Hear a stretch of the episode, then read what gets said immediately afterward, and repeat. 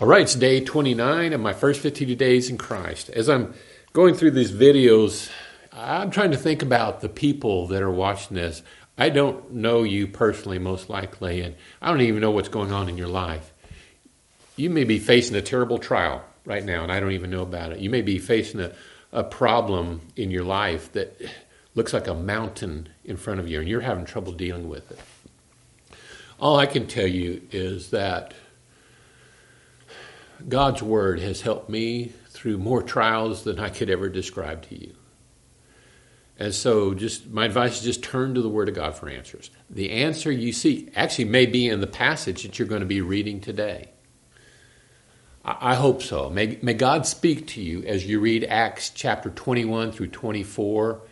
Go ahead and pause the video and do that at this time, and we'll talk more after you're finished.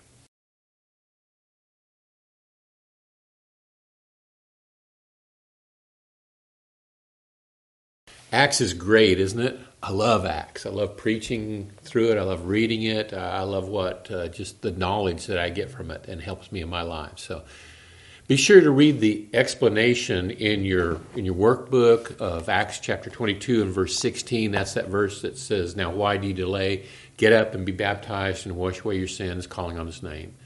So that's that's part of your assignment. You're going to benefit from having a clear understanding of what that phrase means, calling on his name. Very misunderstood in the religious world, and so it would help you to understand that. And then finally, you need to complete that writing assignment that is at the end of the page there on day 29 with regards to Felix and the way he reacted to Paul's preaching on righteousness, self control, and the judgment to come in Acts chapter 24 and verse 25.